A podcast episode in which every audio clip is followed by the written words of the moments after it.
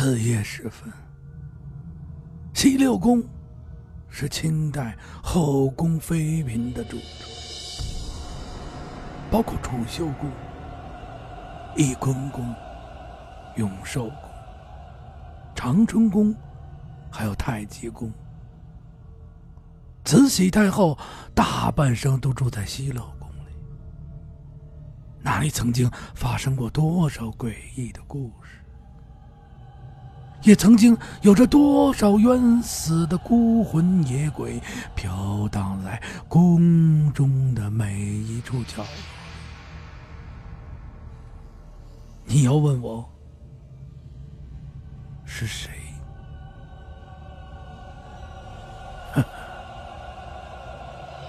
当手表的指针，直到下午十五点的时候。故宫博物院的大门将慢慢的关闭，也就是这个时间，游客们将被清场出宫。关上门的故宫又回到了昔日的宁静当中。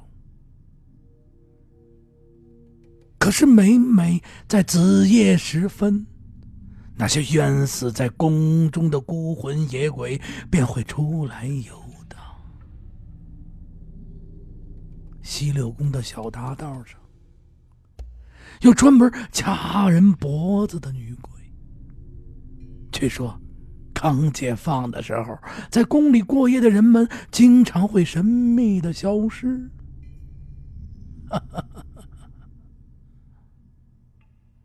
不过呢，还有一些人在夏天大雨打雷的时候。不经意中走过宫墙的那一个，看到墙上的那些阴影中，出现着一个过去旧时候清宫少女模样的人形。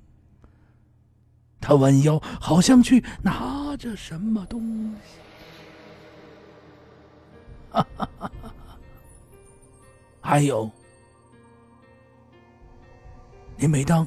在夜里三点时，就会听到不远处传来女人的哭泣声。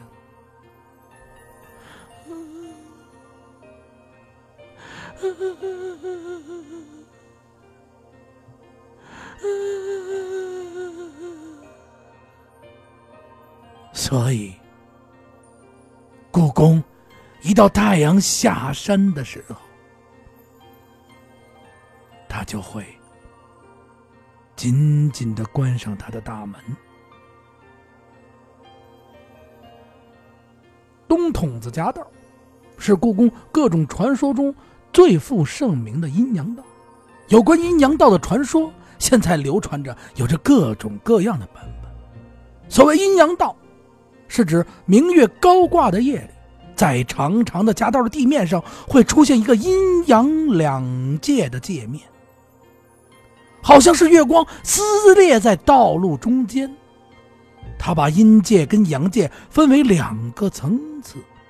听守宫的老人传说，相传鬼随时在夜里出来，但他们会躲着人走，人走阳道，鬼他们就走着阴道；人走阴道，鬼则就走着阳道。但是，如果你无意中一脚踩在阳道上，一脚踩在阴道上，一点一点向前的走，换句话说，你如果踩在中间的那条细细的分割线上，那么鬼他就没有地方走。据说，如果你走满一百步，定会被鬼。撞个跟头。故事开始在八十年代初的一天，有个住在宫里十三排宿舍的小伙子，他是个三十刚出头的壮小伙，他总是喜欢跟人聚在一起，聊着那些阴阳的鬼故事。而且他似乎有一些神道的，总是在夜晚把大家叫了过来。哎哎，你们知道吗？我又看见阴阳道了。你们知道吗？就是昨天，我又看见了。哼，别老跟我这说了，什么阴阳道？我不信有阴阳道。你走了吗？哼，在哪儿啊？让我走走去。说话的这个小伙子带着十分不肖的脾气，冲着他吼了过来。这个个头不高，但是长得有些粗壮结实的小伙子，皮肤散着那种黑黝黑黝的黑亮。据后来别人说，他一顿能吃八个馒头，外加一小盆米饭。他大声的吆喝着，为了证实他根本不相信那些邪门歪道。他拍着胸脯，冲着大家伙说：“哼，今天晚上我就要走走阴阳道去，哼哼，我看看谁还在这说。”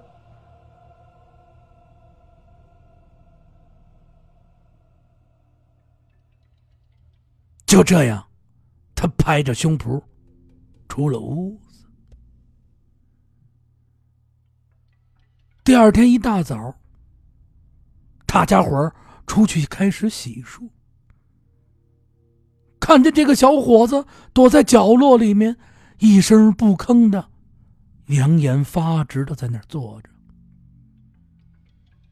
几个同事围了过去，嘿，怎么着啊？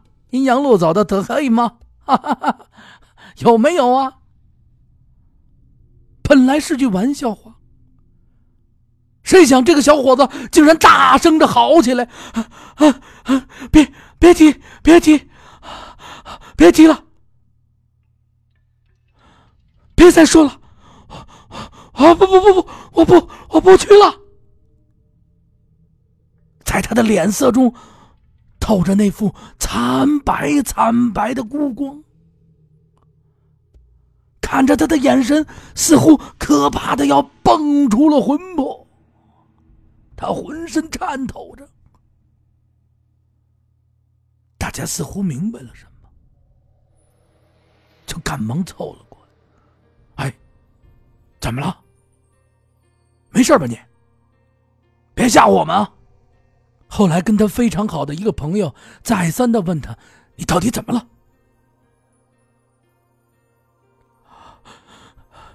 你知道吗？昨天晚上我出去淘米的时候，